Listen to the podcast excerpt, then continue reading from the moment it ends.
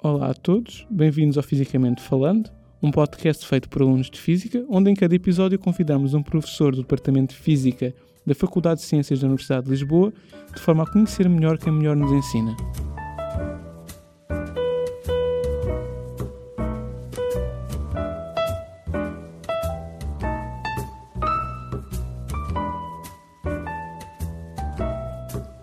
O meu nome é Henrique Pratos. O meu nome é António Mascio. E hoje estamos fisicamente falando com o professor Nuno Araújo, que além de professor e investigador na Faculdade de Ciências, é também coordenador científico do Centro de Física Teórica e Computacional, investigando hoje em diversas áreas, entre as quais a física da matéria condensada mol e a física estatística fora de equilíbrio. Olá, professor, seja bem-vindo. Olá, muito obrigado pelo convite. É um prazer enorme estar aqui com vocês. Obrigado a nós por estar aqui connosco. E pronto, podemos começar.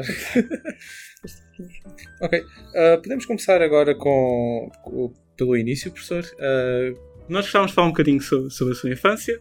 Uh, de que forma é que essa altura da sua vida o influenciou a estar onde está hoje? O que é que contribuiu para o seu percurso? Uh, bom, essa pergunta não é uma pergunta muito fácil, mas uh, do, do ponto de vista uh, geral, o que a gente O que nós somos, somos um integral. Portanto, aquilo que nós somos hoje é o, o produto da nossa história.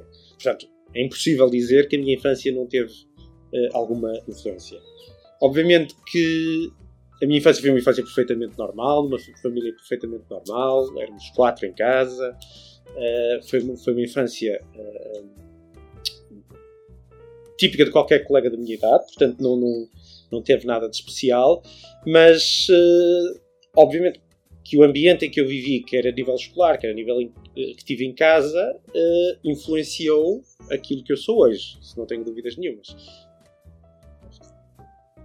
Os seus pais eram ambos professores? Sim, sim. Uh, isso veio influenciar alguma das suas escolhas mais tarde? Sim, portanto, sim, os meus pais uh, são ambos professores, e a minha irmã também é professora, e portanto eu vivi num ambiente de escola, portanto as conversas em casa eram muitas vezes sobre escola ou, ou, ou sobre tópicos relacionados com a escola, portanto eu sempre cresci a ouvir falar sobre alunos, aulas, ensino, e portanto acredito que isso teve alguma influência na, na, nas minhas escolhas e também na forma como eu via a escola, com alguma responsabilidade. O meu pai dizia que aquilo era a minha profissão, e portanto, se, se ao longo do tempo eu fui desenvolvendo, e isso fui desenvolvendo ao longo do tempo, não era uma coisa que eu tinha no início, uma capacidade de entregar e de ser responsável enquanto aluno, isso deve-se provavelmente ao ambiente em que eu vivia. Claro, existe uma complementaridade, nós hoje sabemos que o sucesso académico de um estudante correlaciona fortemente com o nível de formação dos pais, e portanto, não há como dizer que não. Mas podemos pensar isso até do país onde eu nasci, ou seja, o facto de eu ter uh, uh, nascido na Europa estão em vantagem do que se tivesse nascido noutros continentes, e o facto de ter nascido numa família que valoriza a formação faz com que eu tivesse chegado a fazer um doutoramento e hoje estar no mundo académico. Acho que sim, não, não há como não. Nós, antes de, de vir para cá, nós conseguimos falar com umas pessoas que... que, que, que eu já te disse agora. Sim, não, mas é porque esta pergunta é pertinente para agora. Nós temos aqui uma que... pergunta surpresa para si. Okay. Uh... Uma não, temos quatro, na verdade não, temos, temos quatro. Três, temos três. Temos três, ok. Temos três. Okay. E vamos perguntar. E esta pergunta é, é de um... Não do... mais, não menos, o professor do... Cristóvão Dias, não sei se conhece. Tem conhecimento. E a pergunta do, do professor Cristóvão é: quando era miúdo, perguntou ao seu pai se lhe dava um microscópio. O que é que ele respondeu? E o que é que se pode tirar daí? Interessante. Sim, de facto é verdade. Eu, eu quando era pequeno, não sei se conhecia alguém que tinha um microscópio, eu pedi, pedi de facto um microscópio. E o meu pai disse: ah, espera uns anos, provavelmente uh, vais querer um telescópio. E eu, se calhar, como ato de, de revolta, eu costumo contar isso, claro que isto é anedota, mas que como ato de revolta eu decidi estudar física, portanto, que à partida seria para o telescópio, mas depois estudar o que é que acontece no mundo ao nível microscópico, para poder recuperar a, a possibilidade de ter um microscópio. Portanto, acho que aí é, mas é uma anedota, como é óbvio. Mas isso aconteceu, aconteceu que eu, que eu pedi o telescópio, que pedi o microscópio, e o meu pai disse que provavelmente ia precisar era de um telescópio. Então nunca chegou a ter um microscópio? Nunca cheguei a ter um microscópio. Portanto, só brinquei com o microscópio mais tarde. Durante o seu percurso, uh, porquê é que decidiu escolher a física? O, o que é que levou a querer que, quando entrasse na faculdade, ent, uh, entrar na faculdade em física? Houve algum episódio específico que o fez perceber que era física que queria? Quer dizer, neste caso, física e química? Uhum. Ora bem, pronto, sim, eu, eu, eu, eu quando entrei para a universidade, eu, eu entrei para o curso de Física e Química Ensino em, em, no Minho. E, portanto, a, a escolha do ensino, mais uma vez, estava provavelmente ligada com o facto de, de ser numa casa de professores, onde as pessoas, todos eles estavam de alguma forma ligados ao ensino, portanto era uma escolha uh, natural. A minha irmã, que era um ano mais velha, estava, estava num curso de ensino, matemática e ensino, no caso. E, portanto, a escolha do ensino uh, justifica-se provavelmente por aí. Mas o porquê do curso foi tudo muito, muito aleatório. Não, não foi, eu não sonhei desde pequeno ser físico, não, não sonhei desde pequeno fazer, trabalhar na, na, na ciência ou fazer investigação, ou seja, o que for. As coisas foram acontecendo. No, no secundário eu era relativamente bom aluno. Nessa altura, os bons alunos, pensaria-se, mais até, uh, se calhar, estudar um curso tipo medicina ou algo do género, propriamente é, costume, um curso de, de, de, de ciências, sim. E, e portanto...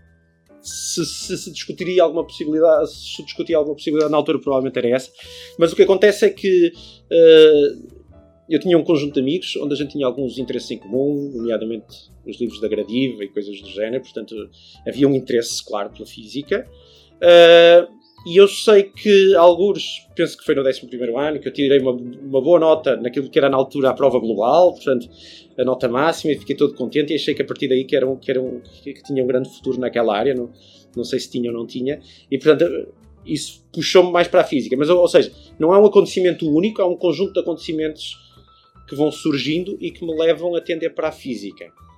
Se alguma vez me apaixonei pela física foi já no curso. Portanto, eu entro para a Física e Química e começo-me a perceber que, de facto, desenvolvo um interesse muito maior pela física do que pelas outras áreas. Como qualquer estudante, entro na física a pensar uh, na astrofísica e na física de partículas, depois vou conhecendo as outras áreas da física, vou-me apaixonando por várias delas, e, e, e, e, e portanto, sigo o processo no, normal de um estudante que vai para a física, mas... Quando entrei, entrei se calhar mais por acaso do que propriamente por escolha e por pensar muito sobre o assunto, e, e era aquilo que queria. Eu acredito que as pessoas, desde que gostem do que estão a fazer, vão ter sucesso em qualquer área. Obviamente, se for uma criação artística e eu não souber desenhar, então esqueçam, não é? Ou, ou, ou não souber música, esqueçam. Mas, mas a partir do momento que a gente gosta e que tem os conhecimentos, tem, tem o mínimo de interesse pelas áreas, só depende de nós ter ou não sucesso nessas áreas. Portanto, a escolha foi um bocadinho aleatória, mas uma vez estando lá, entreguei-me de cabeça, gostei e, e, e de todo não estou arrependido, pelo contrário. Acho que foi uma, uma boa escolha. O facto de ter crescido em Braga, acha que influenciou alguma... influenciou o seu caminho na vida? Ou acha que... que... Sim, mais uma vez, eu acho que o sítio onde nós nascemos e as pessoas com quem nós nos damos uh, é importante. Ou seja, uh, Braga... Eu sei que, visto de Lisboa, às vezes parece uma coisa muito periférica, mas é uma cidade bastante uh, uh, desenvolvida e com muita oferta, quer do ponto de vista cultural, como universitário, como, como, como turístico e por aí fora. E, portanto, eu tinha tudo lá. Tinha tudo até um ponto, até o ponto em que eu achei que não tinha tudo o que queria e fui à procura para outros sítios. Mas, mas, mas de forma geral, Braga ofereceu-me aquilo que eu, que eu precisava na altura certa. Disse-nos que estudou uh, Física e Química para Ensino, na licenciatura, mas houve aí uma altura em que começou a perceber que estava, sentia-se mais apaixonado pela Física do que pela Química, certo? Pronto, então acho que é a altura para fazer a segunda pergunta, António. Exatamente. Eu, outra pergunta do, do professor Cristóvão, que é... Uh, e quando pediu para mudar de curso? Ah, sim, eu, essa é outra história, sim. De facto, eu quando... Eu, eu entrei no primeiro ano em, em Física e Química e, e começo-me a perceber, uh, por vários motivos. Portanto, primeiro aquilo que acontecia nas aulas, mas depois, felizmente, no segundo ano eu tive a oportunidade de, de começar a fazer algumas atividades de investigação num grupo que estava a começar e que trabalhava em Física e Estatística fora de equilíbrio, com modelos de Far From Equilibrium Statistical Mechanics, onde comecei a trabalhar num problema muito simples, num, num problema da rede, num modelo simples da rede, e a estudar esse, esse problema. E, e, e, de facto, aquilo tudo me chamou a atenção, eu gostava, gostava das, dos métodos utilizados, gostava das ideias subjacentes, e, e, e portanto isso atraiu-me para, para, para a área da física e, e de facto sim, depois pensei no final do segundo ano, ah, vou mudar para, para a física, que é a pergunta que muitas vezes as pessoas fazem. Eu estou num determinado curso e, e vejo que se calhar, por exemplo, estou em engenharia física e olho para a física, estou na física e olho para a engenharia física, aqui é um problema comum e, e de facto em casa uh, uh, eu, eu discuti isso, cheguei ao meio do meu pai e disse, olha, eu gostava de estudar só física. E ele disse, ótimo, então terminas este curso e depois quando tiveres um salário pagas o teu novo curso. E isso fez-me terminar primeiro o outro curso e, e perceber que muitas das vezes nós não precisamos de nos sentar na sala de aula e ouvir a informação toda. Nós temos é que desenvolver competências e a capacidade de usar essas competências para adquirir novo conhecimento, quer ele já exista, portanto estudar por nós, quer seja a produzir esse conhecimento e, e, e encontrar respostas para perguntas que as pessoas ainda não encontraram. Portanto, mais do que nos preocuparmos com a formação específica que nós temos, é com as competências que nós estamos a desenvolver. E acho que até isso, isso é uma ideia às vezes errada. A gente pensa que entra para a universidade só para uh, obter mais uma série de conteúdos. Não acho que seja assim. E não foi essa a ideia das universidades desde o início. Portanto, a ideia é realmente vir beber desta universalidade, deste conjunto, deste melting pot de conhecimento, de forma de pensar, de formas de atuar, de técnicas. E, primeiro, reconhecer que existem várias formas de olhar para o mesmo problema. E, segundo, ser capaz de procurar aquela que melhor se adapta ao tipo de pergunta que eu quero responder. E, portanto, acho que, que sim, aprende-se sempre com, com essa Muitos alunos têm uma visão de, se o professor for mau, eu não vou conseguir aprender isto e a culpa não é bem minha. Eu... Rejeita completamente Rejeita essa ideia, então. Ou seja, é sempre, é sempre muito mais fácil uh, aprender o conteúdo se alguém nos tem a capacidade, ou alguém tem a capacidade de nos explicar aquele conteúdo de forma clara e objetiva. Agora, é muito mau se nós pomos noutro o ser capaz ou não de cumprir um objetivo. Ou seja, pensemos num curso qualquer, numa disciplina qualquer. À partida, existe um conjunto de referências bibliográficas sobre aquele curso. Se eu tenho interesse naquela informação e se a forma como a mim é apresentada, não é que seja má ou, ou boa, mas é uma forma que para mim não, não, não, não faz ressonância com a minha forma de aprender. Então, eu tenho toda a capacidade de ir à procura de informação e complementar aquilo que eu ouvi na aula ou a conversa que eu tive com um colega com informação que existe na literatura. Às vezes isso não é verdade quando estamos a fazer investigação, porque aí estamos a produzir novo conhecimento. Mas por isso é que uh, a ciência desenvolveu um conjunto de mecanismos de verificação por parte dos pares, quer seja em conferências, quer seja em artigos, quer seja em várias, várias situações. Portanto, isto para dizer que se, se nós queremos aprender alguma coisa, não devemos pôr... Se nós temos um objetivo de vida, não devemos pôr nos outros uh, a decisão se sou capaz de o atingir ou não. Só faltava, não é? Porque senão, quer dizer... Uh, senão estamos sempre à espera do apoio, nós temos é que ir à luta e, e procurar aquilo que nós queremos. Então acho que vou voltar um bocadinho atrás a uma coisa que eu disse. Disse que foi no seu segundo ano da licenciatura que teve a oportunidade de começar a trabalhar em alguns assuntos da física e estatística fora de equilíbrio. Foi nessa altura que teve pela primeira vez contacto com, com a investigação. Sim. Uh, esse é um dos motivos pelos quais o professor frequentemente uh, também dá essa oportunidade aos seus alunos de começarem. Sem dúvida, sem dúvida. Eu acho que para mim foi algo que mudou a minha perspectiva. E, portanto, eu acho que isso é importante. Eu acho que a melhor maneira de nós aprendermos sobre as diferentes áreas da física é metendo as mãos na massa. É realmente pensando nos problemas, é lendo sobre o assunto e é tentando resolver problemas nessas áreas. Nem sempre é simples, porque temos que ter a capacidade de encontrar alguém que nos oriente, que tenha uma visão global do problema e que seja capaz de simultaneamente nos motivar para o problema, dando-nos uma tarefa que é simples ou é adequada às minhas competências e que me permite, por um lado, sentir confiança e, por outro, eh, mostrar como é que aquilo se encaixa numa perspectiva muito maior. Isso eu tive, felizmente, essa oportunidade. Uh, uh, uh, o professor que depois, mais tarde, foi o meu orientador de doutoramento, que foi o professor António Cadilho, deu-me essa possibilidade e, portanto, eu acho que isso foi, foi, foi único. E eu tento um bocado fazer isso, ou seja, tento sempre promover a possibilidade das pessoas, por isso é que nós temos os estágios de verão no C F T C, no Centro de Física Teórica e Computacional, no segundo ano, valendo essencialmente o segundo e terceiro ano, onde nós damos exatamente essa possibilidade. Damos problemas simples às pessoas, que, lhes, que, que fazem parte de um projeto maior e que lhes permite ter uma primeira experiência de investigação, tendo contacto com quais são as questões, qual é a forma de pensar, quais são as técnicas e tem sempre algumas atividades complementares, como apresentar aos colegas, como uh, explicar o problema, que, que faz com que a pessoa desenvolva as competências que um treino de investigação desenvolve e que é ótimo, não só para a investigação científica, como para o mercado de trabalho. Nomeadamente, pegar num problema, ver o que é que eu posso dizer sobre aquele problema, porque nós em ciência não respondemos a uma questão genérica. Nós olhamos para um problema e dizemos, deste problema, o que é que eu posso dizer sobre ele? A física toda faz isso, não é? O Bohr dizia que a física não é como a natureza funciona, é aquilo que a gente pode dizer sobre ela. E, portanto, a gente olha para um, para um sistema, pensa sobre esse sistema, diz assim, ok, há aqui uma pergunta que eu sou capaz de poder, poder responder, eu tento responder essa, essa pergunta, e depois vou à luta e tento convencer os meus pares que a minha resposta é boa e faz sentido.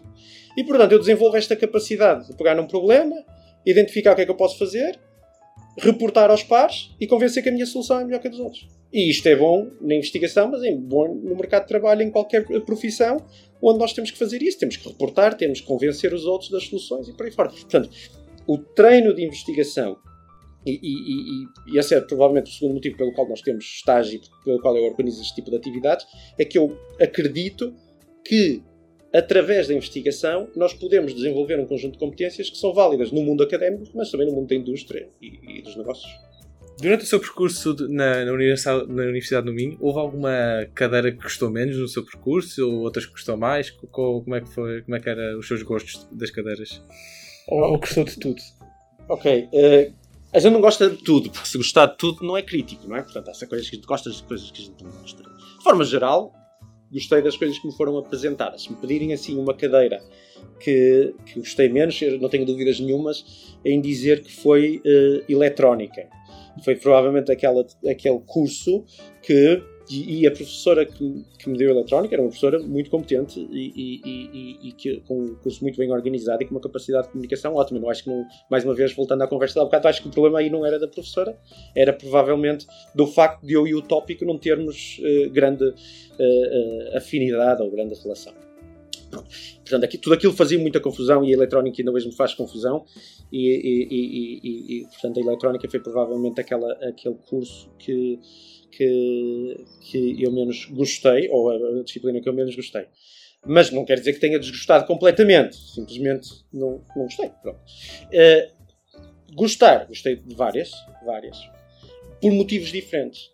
Às vezes pelo tópico, às vezes por quem dava uh, a, a, a disciplina, não é? Um dos cursos de física uh, que todos tivemos, eu, um, um curso que eu provavelmente destaco foi o curso de óptica, mais uma vez, não provavelmente pelo tema da óptica, mas pelo, pelo professor que tinha, que era uma pessoa muito competente e muito organizada e, e que dava umas aulas que eram impecáveis e, e, e livres de qualquer crítica, portanto, esse sim é uma, uma disciplina que eu destaco, que, que à partida eu não diria que iria gostar muito dela, uh, mas, mas gostei, gostei e aí acho que o professor teve um papel importante. Porque às vezes o professor pode ter um papel importante a fazer-nos gostar da disciplina, mas não tanto no sucesso ou insucesso. Pode-nos surpreender no sentido de nos mostrar um tópico que nós não gostávamos tanto no início, porque tínhamos um preconceito, e que depois até se torna...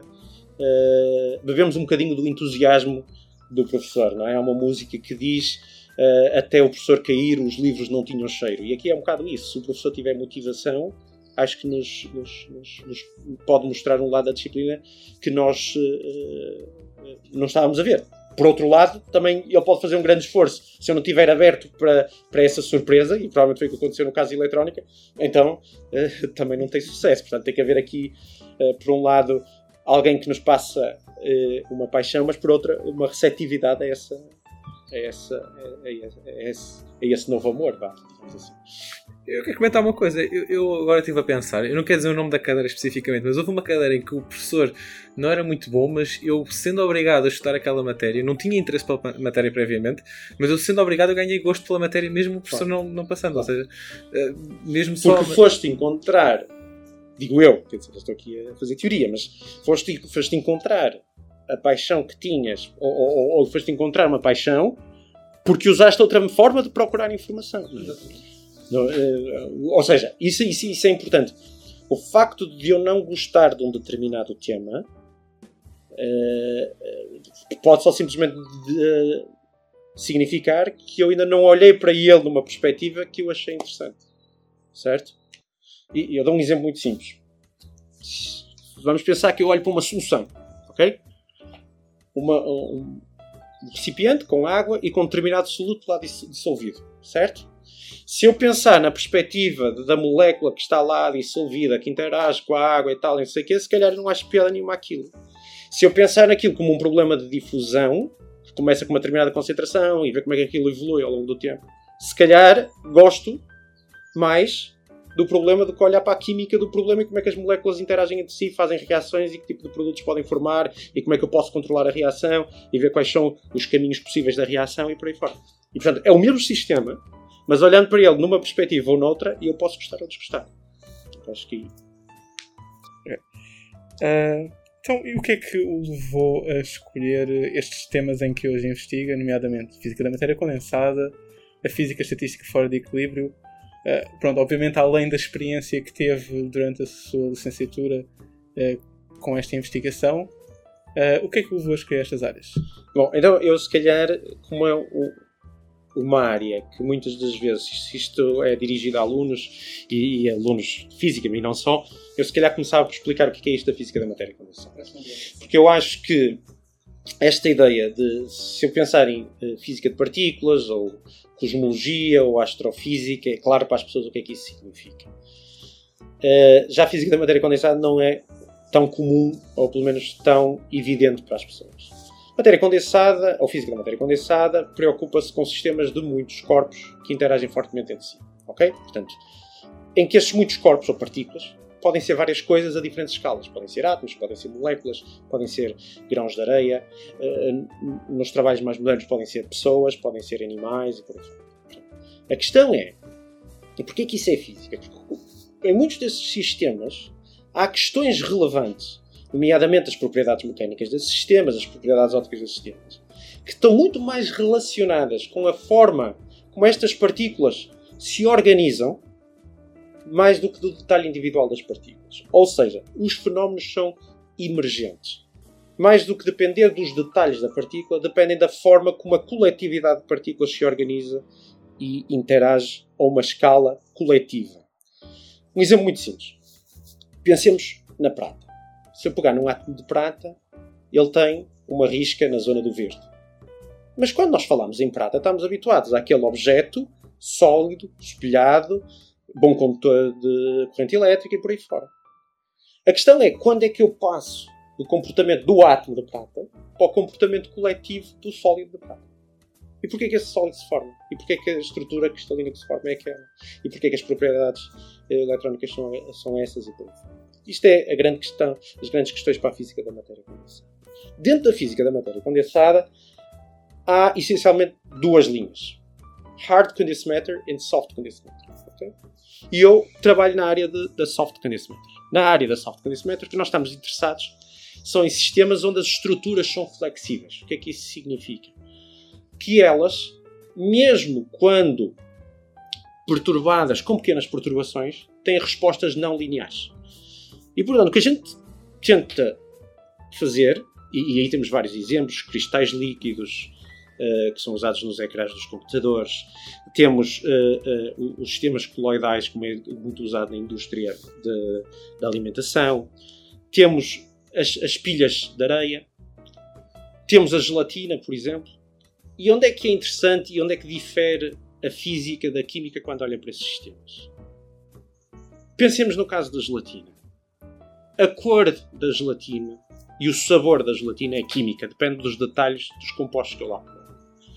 As propriedades mecânicas da gelatina são similares, quer eu faça gelatina de morango, de ananás, de pêssego, de maçã, o que for.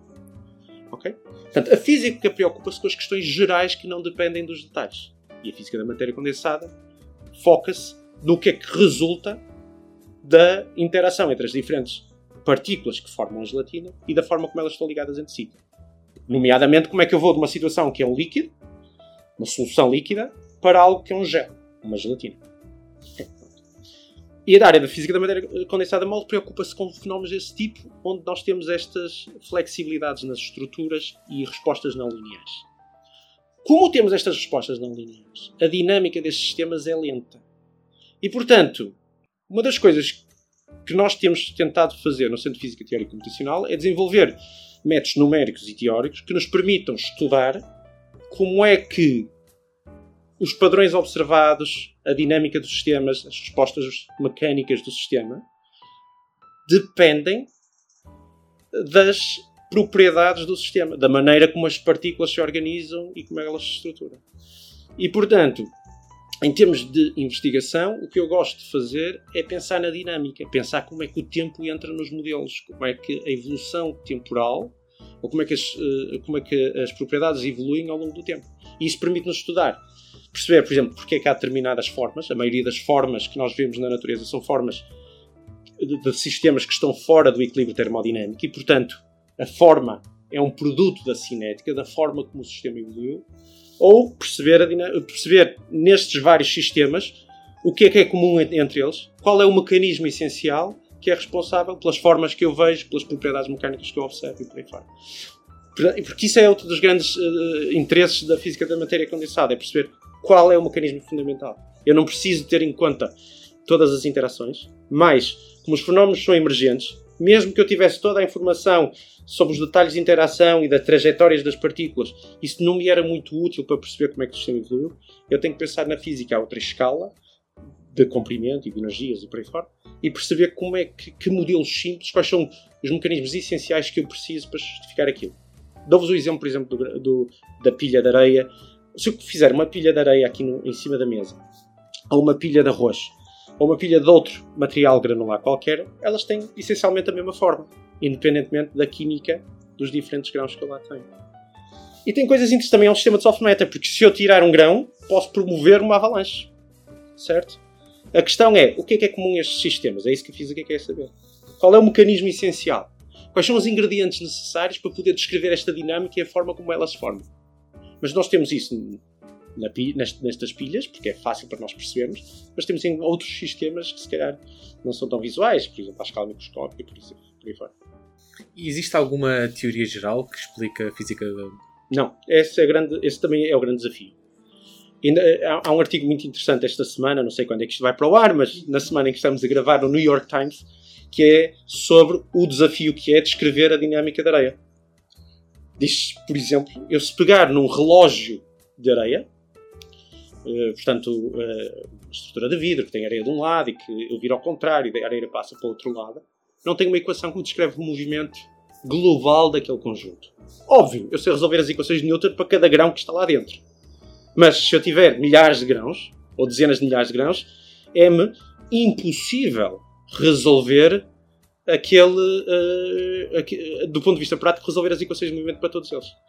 E, portanto, o que eu preciso é de uma teoria geral que me permita estimar quanto tempo é que o, o, o, o relógio vai demorar a, a, a passar toda a areia de um compartimento para o outro em função dos grãos que eu uso e do tamanho que, do que também tem por aí fora. Isto é um exemplo. Ou seja, para cada problema ainda estamos na fase em que temos que pensar qual é o modelo e de que forma é que podemos usar modelos que foram usados em outro contexto neste novo contexto. Não existe uma teoria geral, principalmente quando nós olhamos para a dinâmica. Se nós estivermos a olhar para as propriedades de equilíbrio, isso sim, há, da física estatística e da termodinâmica, mas quando olhamos para a física fora de equilíbrio, estamos na fase em que nem sequer temos uma teoria geral. Mas se calhar esse para mim é o maior desafio. É olhar para o sistema e perceber qual é o modelo que eu tenho que aplicar aqui, ou que eu tenho que desenvolver para escrever este sistema, mais do que dizer, ok, tenho aqui o meu modelo do costume e agora vou aplicar com novas, tenho as mesmas equações, mas agora só tenho que alterar as condições de fronteira. E, portanto, Cada São desafios problema diferentes. Requer aqui uma nova abordagem e pensar... Exatamente, requer olhar para o problema e pensar o que é que eu posso dizer sobre ele, mais uma vez, quais são os ingredientes essenciais e quais são os mecanismos que eu preciso para descrever aquele problema. Mas isso é sim na física toda. Mesmo eu tenho a teoria de Newton, não é? Eu tenho as leis de Newton. Mas quando eu olho para um problema tenho que saber, posso desprezar a resistência do ar ou não? A forma do objeto é importante ou não é? Mas o que é vantagem Uh, na teoria de Newton é que eu pelo menos tenho um ponto de partida, que são as, as três leis de Newton. Quando nós vamos para este tipo de problemas, muitas das vezes o que nós sabemos sobre a forma como os grãos atuam, como interagem entre si e por aí fora, primeiro, usar essa informação para tentar explicar como é que a dinâmica coletiva acontece é, é, é praticamente impossível, e mesmo se fosse, não me era muito vantajoso, certo? Porque é uma escala diferente. E, portanto, esta nova escala tem que pensar qual é o modelo e como é que isso pode ser representado. E esse é o grande desafio, e por isso é que é a física do século vinte e um, é perceber como é que, que tipo de modelos é que eu posso fazer para este tipo de sistemas e pensar se poderá um dia haver uma teoria geral que permita descrever todos eles. Tenho as minhas dúvidas, mas, mas, mas podemos pensar nisso enquanto desafio. Atualmente investiga e dá aulas. Uhum. Uh, sempre fez parte dos seus planos uh, dar aulas ou investigar? Uh, houve uma que a ideia surgiu primeiro que a outra? Sim, uh, uh, ou surgiu uh, ao mesmo tempo? Historicamente, e tem a ver um bocadinho com a história que vos contava um bocadinho, de, ser de, de viver numa casa em que toda a gente dava aulas, era professor, claro que também havia gente que fazia investigação, mas o que era comum, o denominador comum a toda a gente lá em casa, era que davam aulas. E, portanto, as aulas sempre foi uma coisa que poderia, foi mais ou menos natural. Eu acho que comunicar, ensinar era uma coisa que eu gostava. Portanto, isso foi a primeira coisa. A investigação surge, de facto, com a tal experiência uh, uh, no segundo ano. E, e, mas se eu hoje tivesse a oportunidade de só fazer investigação, eu não aceitava. Ou seja, as duas coisas são essenciais. São essenciais por vários motivos. Uh, Primeiro, eu acho que a gente só percebe realmente, e isto não é meu, o próprio Feynman dizia isso, a gente só percebe realmente sobre um tema quando o ensina. Quando, e quando o ensina não precisa ser formalmente numa sala de aula. É quando eu tenho que explicar isto a alguém. É por isso que eu sempre, por exemplo, estudei em grupo. Sempre.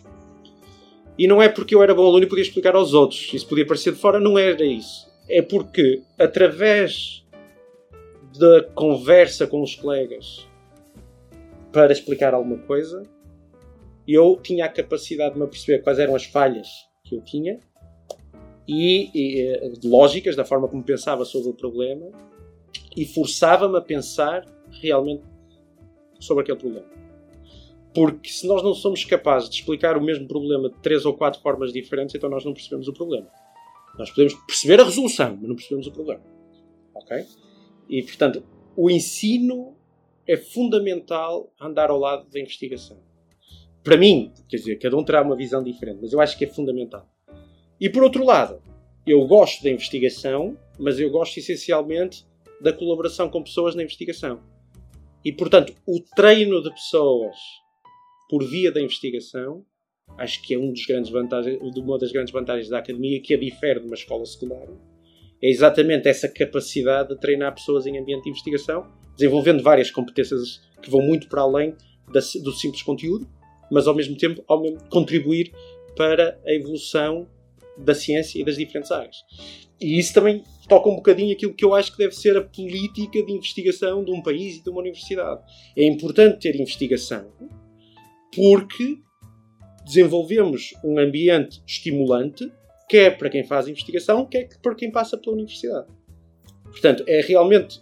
Enquanto estudante, para além de eu ir às aulas, o facto de eu poder estar numa universidade, que é uma universidade de investigação, em que regularmente tem seminários, em que regularmente tem conferências internacionais, em que tem pessoas que vêm de fora fazer estágios nos grupos e, e períodos nos grupos e sabáticas nos grupos, e, e, e eu ter a possibilidade de interagir com essas pessoas, quer seja passar por elas no corredor, quer seja ter a mesma oportunidade de me sentar e conversar com elas, primeiro, dá-me uma perspectiva do que é o conhecimento, mas segundo, dá-me uma uh, perspectiva alargada do que é que existe no mundo não só na investigação, mas em termos de pessoas, e o Zul, que é a sociedade mundial, e, portanto, uh, aprender desse ambiente. Portanto, acho que é fundamental para uma sociedade e para uma universidade ter uma investigação forte, internacional e competitiva, porque tudo o que isso traz atrás é muito importante. E é muito mais importante a universidade ter isso do que ter um grupo que resolve o problema que a Câmara de Lisboa está agora a pensar. Porque isso resolve o problema no curto prazo de tempo, no espaço de tempo, mas nós temos é que criar uma sociedade de gente que é capaz de pensar para além do problema que tem uh, no, no, no jardim ou no quintal de casa. E, e é isso que, que uma universidade permite, é viver desse ambiente internacional uh, que, e, e, e, e, na verdade, motivador e, que nos, e inspirador. Continuando, uh, o professor, agora voltando um pouco uh, para, para, para os seus anos em que estava a tirar o doutoramento, como é que surgiu a oportunidade de, do professor uh, uh, uh, poder ir para o estrangeiro? Como é que o professor, o professor tem o, estudou, fez o pós-doutoramento no E T H de Zurique? Uhum. Como é que surgiu essa, essa oportunidade? Como é que acha que isso pode surgir para os alunos que estão agora a estudar?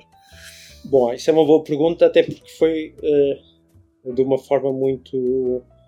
Uh, eu diria diferente. Pronto. Então eu, eu, eu estava a fazer o doutoramento uh, na Universidade do Minho e, como é normal para todos os investigadores, ia a conferências a diferentes países, apresentar o meu trabalho, discutir com os pares, porque isso é fundamental em investigação. Nós uh, fazemos parte de uma comunidade e trocar informação com essa comunidade sobre o que é que estamos a fazer e como é que estamos a resolver o problema e ter um feedback se isso está bem feito ou não. Portanto, a participação em conferências é fundamental. E eu participava em algumas conferências e um dia, não sei como, eu vi uma conferência de física estatística em Marrocos. E olhei para o, para o programa e, e tinha um conjunto de... Aquilo fazia parte de uma colaboração entre o governo de Marrocos e o governo francês e, e tinha um conjunto de, de speakers, de, de investigadores europeus que iam lá falar. E eram tudo nomes de referência na... Na, na física e estatística. E então eu hum, decidi ir e falei com o meu orientador, e quando falei com ele, ele não achou boa ideia. Ah, vem vir agora para Marrocos, Marrocos não tem investigação, o que é que tu vais fazer a Marrocos? E, e disse, não, é melhor não ir.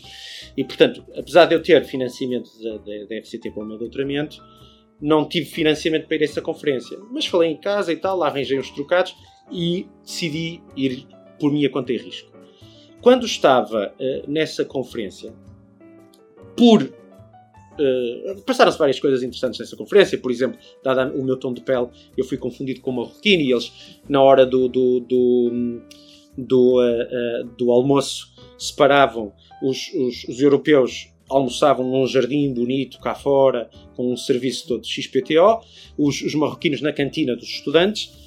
E eu fui mandado para a cantina dos estudantes e foi uma experiência interessante e, portanto, aprendi. Logo aí comecei a ganhar com ter ido àquela conferência e valeu a pena o investimento. Pronto, de tudo isso, depois, num dos dias de, do almoço, na saída, eu estou a falar com um marroquino, a dizer-lhe que era de Portugal e não sei o quê, e há alguém, um alemão, atrás de mim, que ouve e que pergunta, ah, é português? E pergunta-me em português, ah, é português? Eu disse que sim. Ele disse, ah, eu também falo português e tal. E, uh, e começamos assim a conversar e eu reparei no nome, porque a gente geralmente nas conferências anda com um crachá com o nome das pessoas e, e reparei que era de facto uma pessoa uh, de destaque uh, na área e, e portanto no final da conversa eu disse, amanhã estará por cá? E ele disse, não, não, eu só venho por um dia, vim de manhã e vou apanhar um voo no final do dia. Eu disse, ah, mas eu gostava de lhe mostrar o trabalho que eu estou a fazer, porque eu ia falar no dia seguinte. E, uh, e ele disse, então podemos falar agora. E portanto eu lá puxei o meu computador e comecei a mostrar o que é que tinha feito. E no final ele disse, porquê é que não vem fazer um estágio ao meu grupo? Naquela altura ele estava uh, na Alemanha. Eu disse, pô, seria todo um prazer, claro, obviamente, aquelas coisas todas. E contactei o meu orientador, ele achou que do ponto de vista daquilo que era o plano da tese não fazia sentido fazer aquilo naquele momento. Eu lá comuniquei isso. Mas depois, dois anos mais tarde, quando se dá a, a, a Stat Física, é uma conferência organizada pela I U P A P e é a maior conferência de física e estatística no mundo, que foi em Itália, eu volto a cruzar-me com ele. E fui falar com ele, e, uh, uh, que é o professor Hans Hermann, e, e, e ele disse, ah, ainda se lembra de mim? Ele, sim, a gente conversou em Marrocos e tal. E, uh, e ele disse, então como é que vai a situação? Eu disse, estou praticamente a terminar o meu doutoramento, devo terminar no próximo ano. Eles então, eu agora mudei-me para o E T H de Zurique, estou a formar um grupo, tenho lá várias oportunidades e, e portanto, se quiser, quando terminar o doutoramento, contacte-me para explorarmos a possibilidade de, de vir fazer um pós-doc connosco. E assim foi, portanto, quando, eu, quando faltavam seis meses para terminar o, o doutoramento, naquilo que eu pensava, entre a escrita da tese e a defesa da tese e tal, eu escrevi um e-mail a dizer, olha, estou, estou em fase de terminar a tese e, portanto, tal como me disse há um ano atrás, gostaria de explorar esta possibilidade. Ele chama-me para uma entrevista, eu fui lá a Zurique, uh, fiz uma apresentação do, do meu trabalho e no final fiz uma entrevista por ele e por outras pessoas e, e, e fui contratado.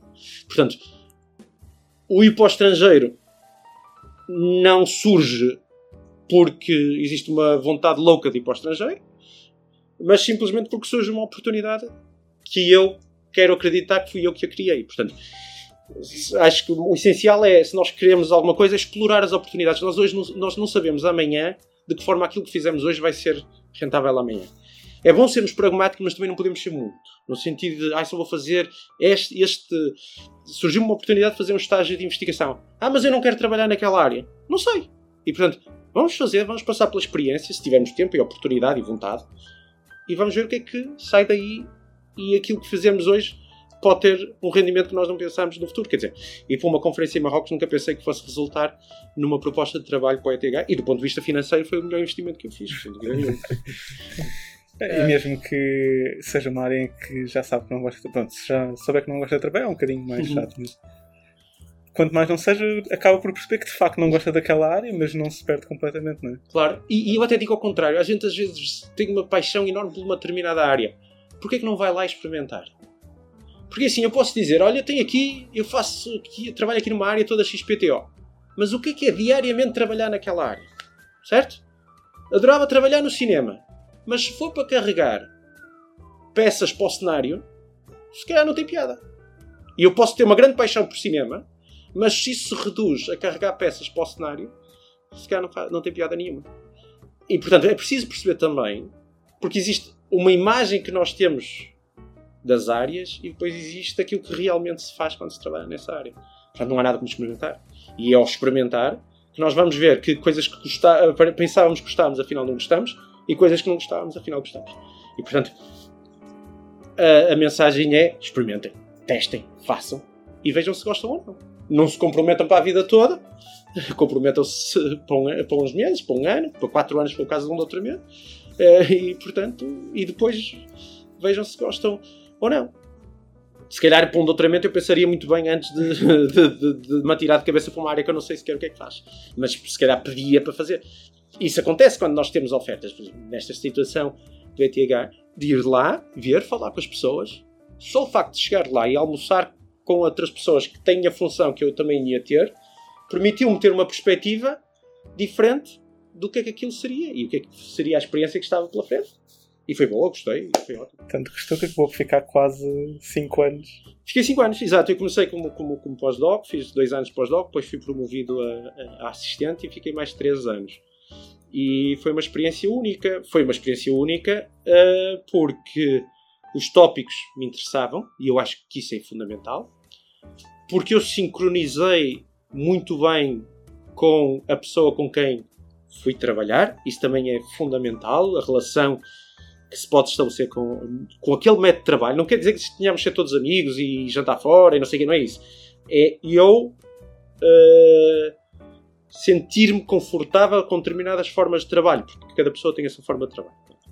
Portanto, uh, e, nesse, nesse, nesse sentido foi bom. E depois, porque as coisas correram bem. Correram bem do ponto de vista académico, correram bem do ponto de vista pessoal e, portanto, eu fui ficando. Fui ficando até um ponto em que achei que tinha que dar o passo seguinte e, e foi isso que fiz. Teremos aqui a primeira parte deste primeiro episódio. Voltamos já de seguida.